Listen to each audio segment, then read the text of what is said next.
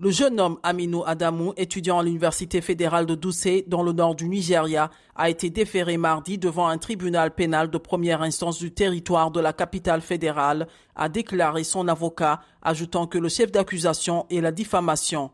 Selon des documents judiciaires, Adamou avait été arrêté le 18 novembre et transféré à Abuja cinq mois après avoir publié un message dans lequel il commentait l'apparence physique de la première dame Aïcha Bouhari et lui reprocher d'avoir mangé l'argent des pauvres.